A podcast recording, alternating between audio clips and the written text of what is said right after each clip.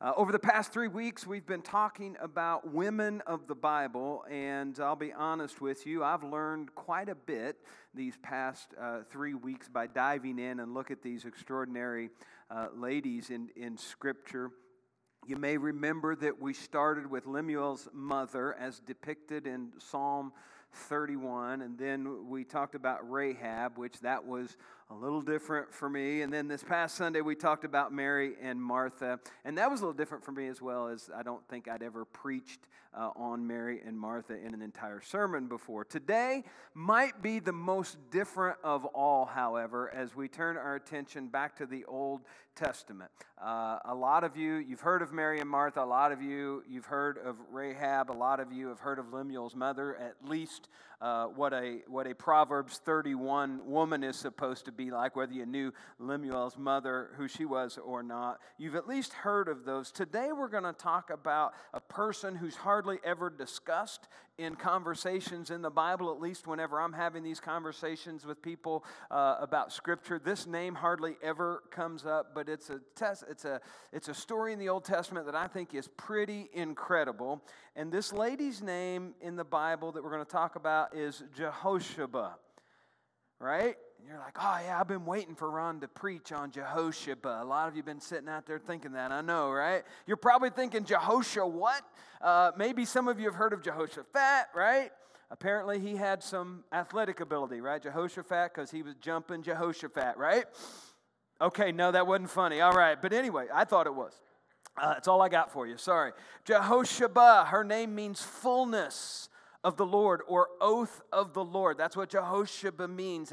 Jehosheba is fullness or oath of the Lord. And in all of my years of being in the church, not only have I never preached about this incredible woman and the choice that she made, I don't think I've ever heard anyone else preach a sermon on this or not. So this is all new to me, and I remember talking about her in Bible college, some maybe in Old Testament history, but I really had to dive in and do some study this week about who this lady was. And you're thinking, well, if you didn't know anything about her, why in the world are you preaching on her? I'll be honest, I was trying to find somebody really obscure, right? Because we know all these other stories and they're so familiar. So I just Googled obscure women in the Bible, and I got this list of about 10 different people, and so I thought, Jehosheba, that's one that I don't know a whole lot about, so I'm going to guess you don't either. So that's where we landed, and this is an amazing story. First, a little background. There was a king named Jehoram. Now, some of you have probably heard that name. He had a son by the name of Ahaziah, or Ahaziah, as some might pronounce it, and he was the next in line to become the king whenever his dad passed away. Well, Jehoram, you might know, was not a good king at all. In fact, he was pretty evil, and Scripture tells us that he died a very horrible death. In fact, he was so bad, Jehoram was so bad, it says in 2 Chronicles chapter 21, verse 20, no one was sorry that he died. Yikes. That's pretty, can you imagine? No one was sorry when he died. Goes on to say, they buried him in the city of David, but not in the royal cemetery. So not only was he this bad dude that nobody liked, they didn't think he was even worthy enough to be buried in the royal cemetery with all of the other kings. So that tells you a little bit about this guy, Jehoram, right? Really, really bad dude.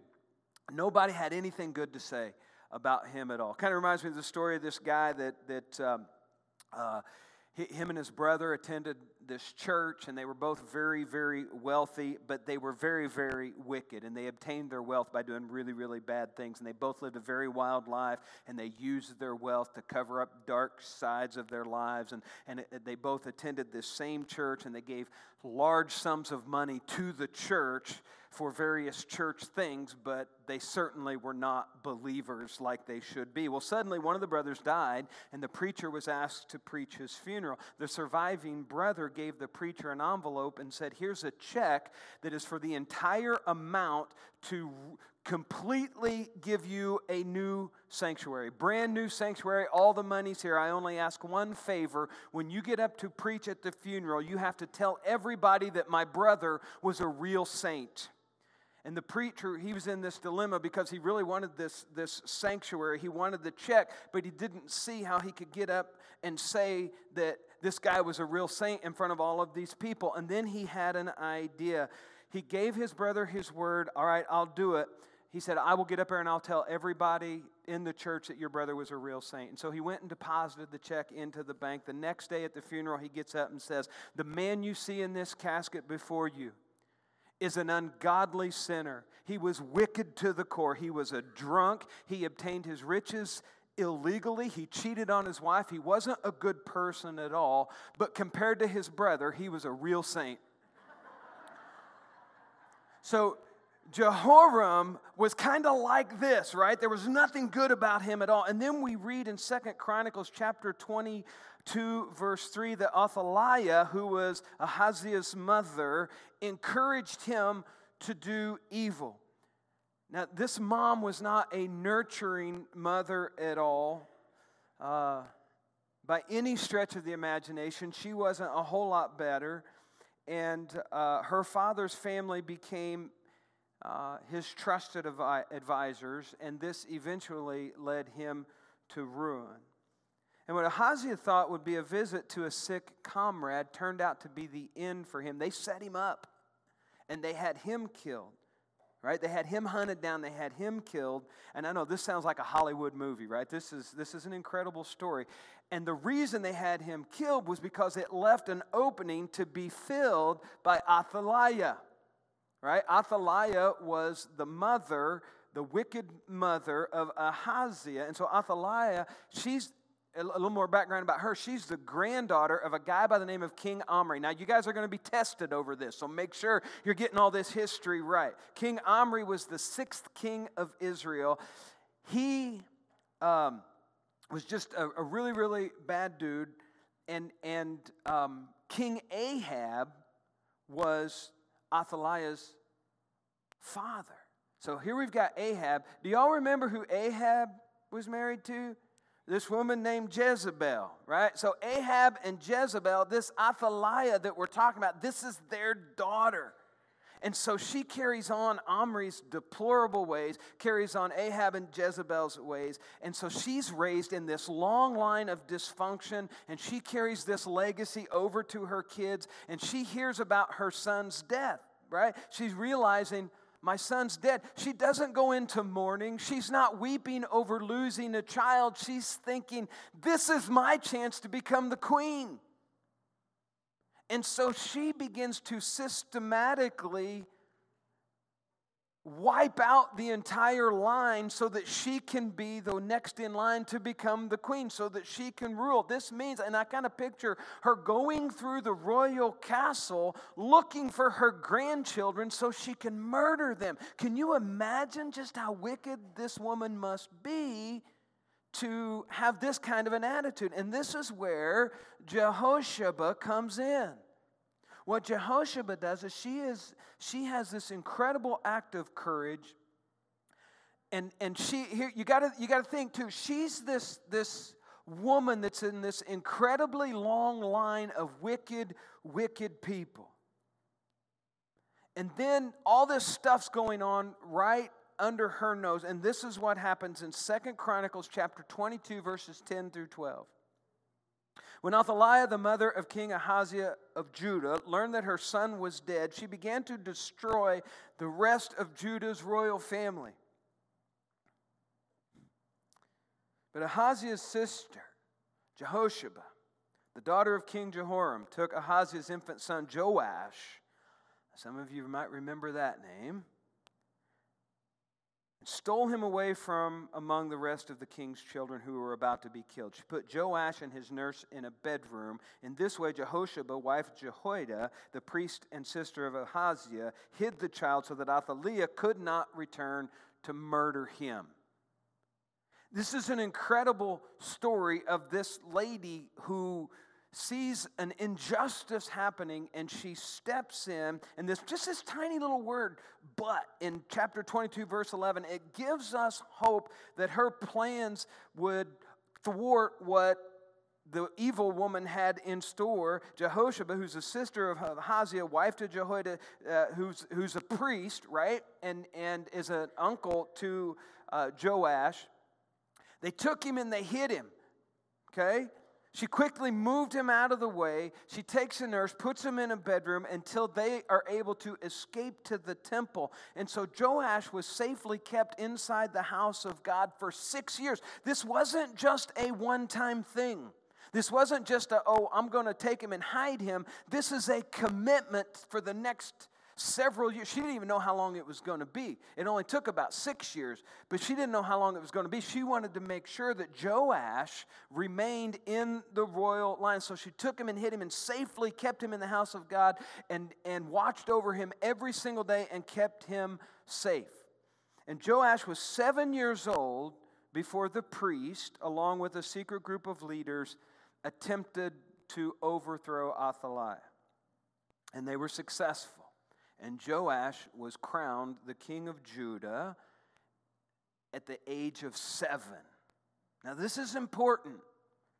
This is an important story for us to know. You think, man, this is like very Hollywood, very dramatic. Why do we need to know this? The reason we need to know this is because Joash was in the line of David. And the Bible says that the Messiah would come from the line of David. The Messiah would come from his lineage. In 2 Samuel 7, we read about that.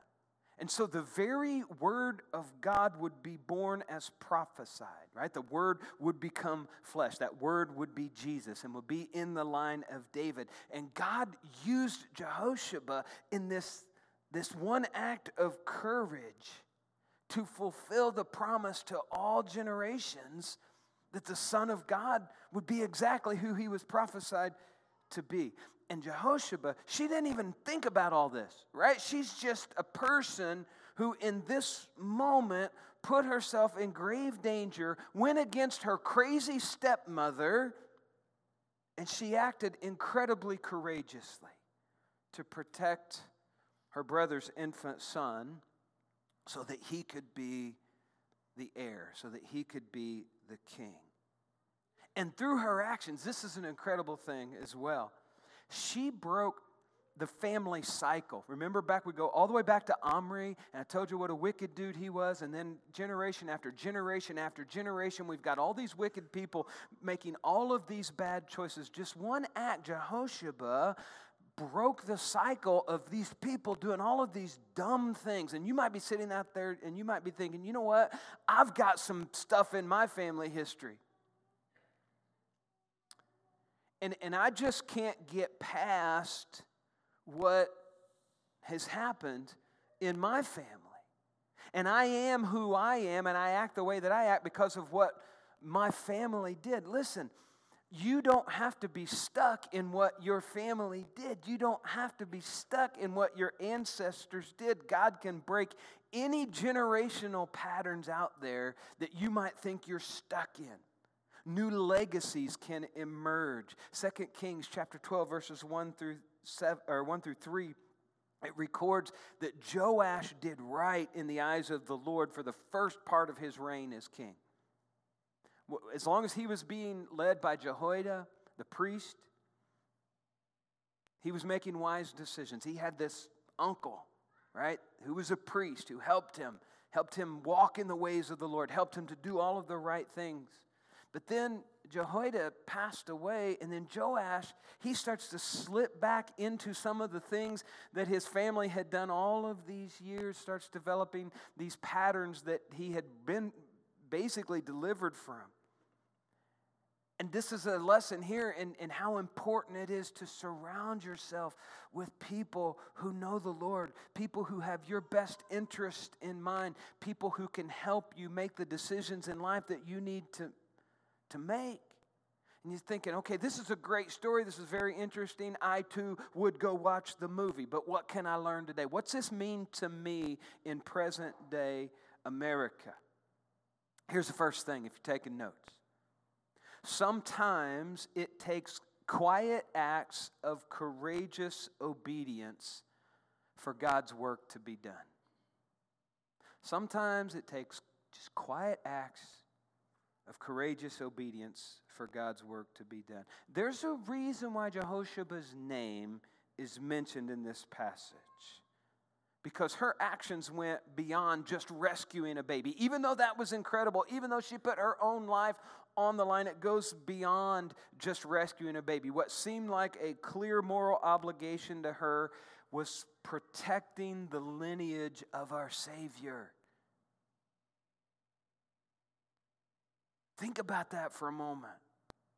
What she did was way more important than what she even thought it could be. She had no idea. She was just protecting this baby, and then this small, courageous decision. God had a much larger plan going on, and I tell you that to say we can never underestimate the choices that we make in life and what God might be doing in the bigger picture of things. God might be trying to do something in your life that He just wants you to make this bold, courageous decision for Him, maybe. Maybe it's not all that bold. Maybe it's not all that courageous, but He just wants you to make a decision based on what He's asking you to do. Be obedient to Him. Never underestimate how important that is. Oftentimes, it's a seemingly insignificant thing that happens that might lead to God accomplishing some pretty amazing things in your life that you didn't even see coming. You remember the old saying, big doors swing on small hinges? You've heard that before. In other words, the choices that we make in our lives have the potential to produce a much larger outcome, and that could be a good thing or a bad thing, right? A good decision that you didn't even think about all that much. All these wonderful things come your way, and maybe in the lives of your family and other people in your life that you didn't even think was all that big of a deal, but you were obedient and God honored that, and it was huge. Or it could go the other way as well. You could make a decision at the time you didn't really think it was all that big a deal, and you think, what's it going to hurt for me to do this one thing? And then the collateral damage that happens because of a bad choice that you made. Big doors swing on small hinges. That's truth. That's truth. And I believe that this all hinges on whether God is a part of the decision-making process or not. You know what happens sometimes? I counsel people who are maybe stuck in difficult marriages, and then they come in and they can't understand why God doesn't honor their marriage, but then maybe their marriage didn't start off on the foundation of God, and they've made all of these choices without God in the picture, and then they say, God, why don't you save it? Why don't you help it? Well, we have this decision every single day to honor God with our lives or not. We have this decision to honor God in our marriages or not. In his book, by the title we've discussed here, Big Doors Swing on Small Hinges, Roger Martis writes this: in the English language, the word but is small. However, the change it can produce or the outcome it brings can at times be large, exciting, profitable, or destructive. Truly, the trajectory of one's life can be forever altered. This is not only true for our day, it also lived out many times in the Bible. But Noah found favor in the eyes of God. But Daniel purposed in his heart. You see, but Jonah decided to do this. But Judas decided to do this. But God did this. Right? This evil stepmother in this story, Athaliah, she was going to wipe out Joash so that she could rule. But Jehosheba stepped in and did a God-honoring, courageous thing. The thing that she knew was the right thing to do. And I don't know about what decisions you might be facing in your life. I don't know what you deal with on a day-to-day basis. I don't know what choices you have to make every single day. But I encourage you, I don't care how small you might think it is. It needs to be bathed in a God-honoring decision. I remember when I made the choice just out of high school to go to work for People's Drug Store. Okay? The manager of the store there was a guy by the name of Sam Brown. Sam invited me to play church league softball with his church, and so I did. And then I thought to myself, well, you know, it's not right that I'm showing up to play softball all the time, even playing in front of other guys that I didn't think were as good as I was. And so I'm taking their playing time and not even going to their church. And so I think I probably ought to at least go to their church, right? And so I started going to the church because I was playing softball for the church, right? I didn't realize that Sam had a sister named Stacy that I thought was pretty doggone cute. And so not only did I get to play softball, I got to know Stacy, and we started dating. And that led me to going to church there on a more regular basis, if you know what I'm talking about. Even when softball season was over, I kept going. Well, the longer I went to Eastside Christian Church, the more I could sense God's calling on my life to go into ministry. And I went to Cincinnati Bible College in the fall of 92. Stacy and I were married in December of 93. I accepted a part-time ministry position at the Stringtown Christian Church in Grant County, Kentucky. I was there for 18 months. Then in the fall of 95, I accepted a full-time position at First Christian Church in North Vernon. I was there for 10 years. And then in a golf scramble at Otter Creek one summer, I run into Rob Gaskell, who I'd not seen since high school. Good to see you this morning, by the way, Rob. Ran into Rob, and Rob said, "Hey, you ought to come be our next preacher." And I said, "No, I'm fine right where I'm at." And the next thing I know, I'm packing my bags and moving to Columbus. Right? That was 18 and a half years ago. And I just started thinking about these small, what seemed like small decisions, these tiny hinges that God honored, that he blessed.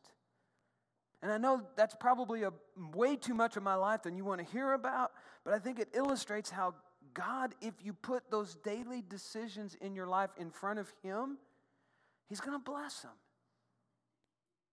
He's going to bless them. He's going to guide you where he wants you to go. I also know that if you don't put God in those daily decisions, it can lead to some bad things as well. I remember one of my professors in Bible college, it was telling me one time, as the legend goes, John Dillinger. Everybody remember John Dillinger? At least you've heard about him. If you're young and you don't know who it is, Google him. He was a bad, bad dude. He was a notorious criminal. And as the story goes, as a 10-year-old boy, he attended a church, and during a revival, he went forward during the revival, wanted to give his life to Christ and be baptized into him. And the elders of the church told him, "No, you're too young."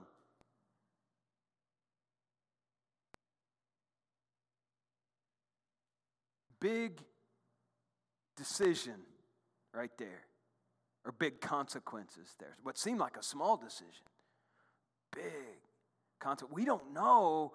I mean, the lives that were lost, the people that were hurt, all of the wrong that was done by a guy by the name of John Dillinger maybe could have been avoided. We are faced with so many difficult decisions in this life. Sometimes our decision is an indecision. Right? We decide to do absolutely nothing at all. I remember coming back from a revival one time, preaching a revival at my brother's church. There was about 40, 50 people there a night. I came back and someone said, "Would you have any decisions?" I said, "Yeah, every night 50 people decided to do absolutely nothing but sit there." You know? That's a decision. Indecision is a decision. Right? And it can lead to not having the results that God wants you to have. Jehosheba made a courageous choice. It preserved the lineage of our Savior. She chose wisdom right in the midst of all of this folly in her life. And she chose wisdom. Would you agree with me? On a regular basis, every single day, we're surrounded by a lot of folly, and we have the opportunity to choose wisdom.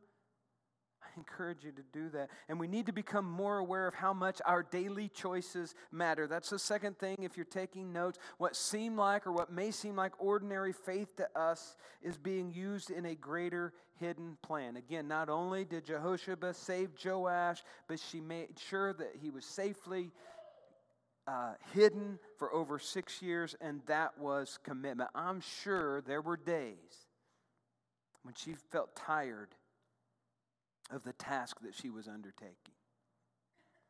I'm sure there were days when she just wished it was all over and she could reveal this secret that she had going on in her life.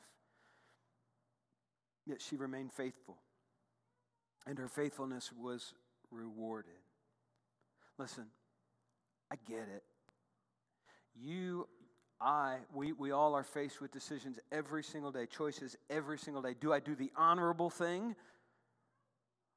Or can I be dishonest just this one time? Do I tell the truth about this situation? Or do I throw somebody under the bus to save my own skin? Do I fudge here just a little bit so that I can make more money? Or do I keep my integrity?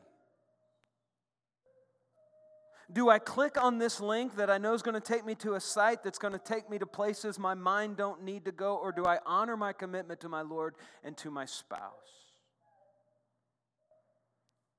We are faced every single day with choices. Some of them are to do the right thing or not. It's not necessary. A lot of times we preach about and we talk about not doing the wrong thing, but James tells us in chapter 4, verse 17, remember, it is sin to know what you ought to do and then to not do it.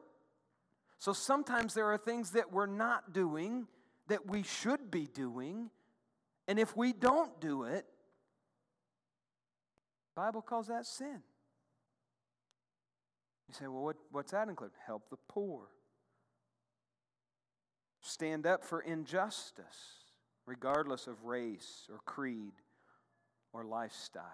I'm not saying endorse behavior. I'm saying when there's injustice, you got to speak for those that can't speak for themselves sometimes and stand up for it. Visit the sick.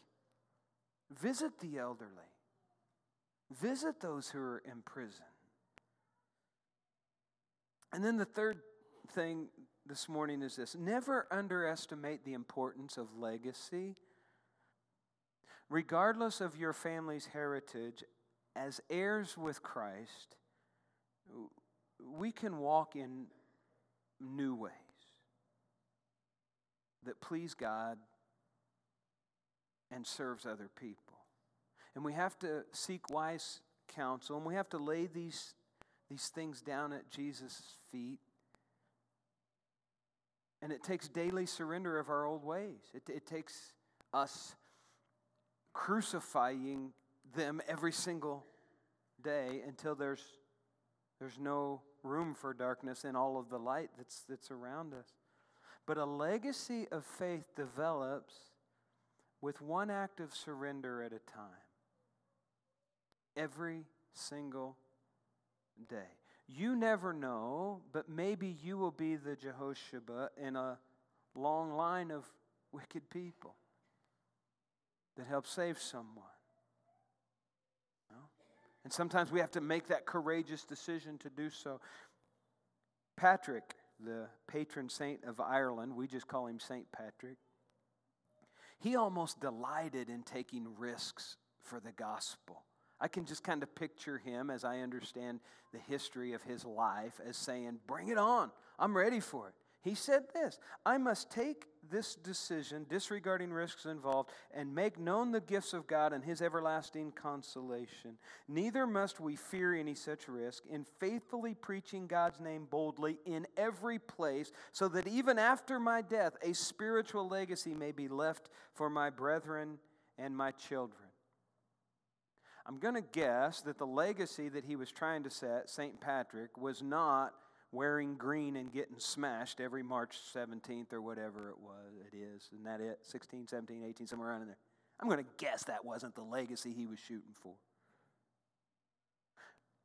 But here's what happens. We get so caught up in the us sometimes. Right? We get so caught up in the right now sometimes. We fail to stop and think about what's to come.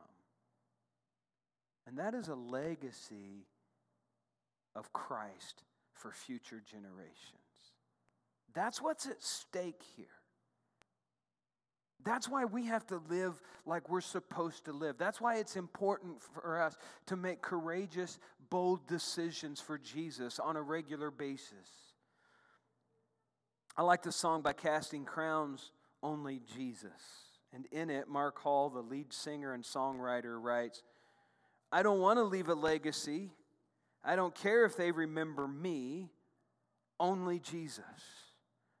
And I've only got one life to live. I'll let every second point to him, only Jesus. Now, that's what it's all about. I don't want to leave a legacy unless it's a legacy of Jesus Christ. I remember Jeff Moore, another singer-songwriter. He wrote a song called When All Is Said and Done. And he said, you can forget my name and the songs I've sung. What's most important to me is how Jesus looks at me when all is said and done. That's the bottom line. That's what it's all about. And that requires consistent, right choices.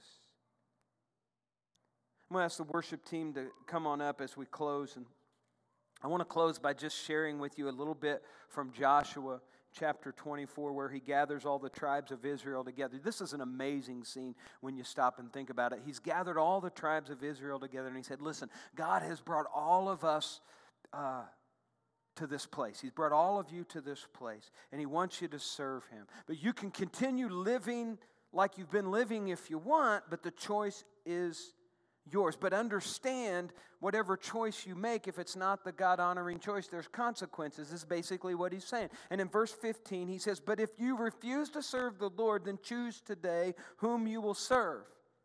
Would you prefer the gods your ancestors served beyond the Euphrates? Or will it be the gods of the Amorites in whose land you now live? In other words, make a choice, people. You want to serve them? Or you want to serve the Lord? And Joshua said, but as for me and my family, we'll serve the Lord. And the people replied, we would never abandon the Lord and serve other gods, for the Lord our God is the one who rescued us and our ancestors from slavery in the land of Egypt. He performed mighty miracles before our very eyes. As we traveled through the wilderness among our enemies, he preserved us. It was the Lord who drove out the Amorites and the other nations living here in the land. So we too will serve the Lord, for he alone is our God. This is what the Israelites said to Joshua. And then Joshua warned the people, you are not able to serve the Lord, for he's a holy and jealous God. He will not forgive your rebellion and your sins if you abandon him and serve other gods. If you serve other gods, he's going to turn against you. He's going to destroy you, even though he's been good to you in the past. If you turn from him, the outcome is not going to be good. And here's what the people said. No, we will serve the Lord. Joshua says, you're a witness to your own decision. You've chosen to serve the Lord. Yes, they replied, we are witnesses to what we've said. All right, then, Joshua said, if you're going to say, you know, serve the Lord, then I want you to destroy the idols among you and turn your hearts to the Lord, the God of Israel. The people said to Joshua, we will serve the Lord our God. We will obey him alone.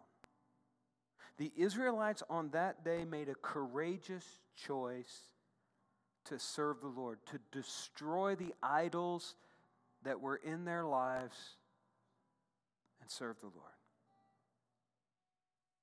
As we close, let me ask you, what idols in your life need to be destroyed? What do you need to lay down in order to serve the Lord the way that he wants you to? Will you make that bold, courageous choice to say, I'm leaving this behind. This thing that is between me and God, I'm getting rid of it. I can't serve God and this at the same time. I'm going to ask you to stand with me. And some of you might need to decide, just like Joshua, I'm going to serve the Lord. As for me and my house, I'm going to serve the Lord. Maybe some of you have said, wow, you know what? I thought I was serving the Lord. I didn't realize there's a lot of things going on that just shouldn't be there. Would you get rid of those? Maybe some of you just, you need to make that first-time decision to say, yeah, I'm going to step out and I'm going to surrender my life to Christ. I want to be baptized in Him. I'm going to turn away from the sin that's in my life. Maybe that's a decision some of you want to make today. Whatever it is, we encourage you to come. Let's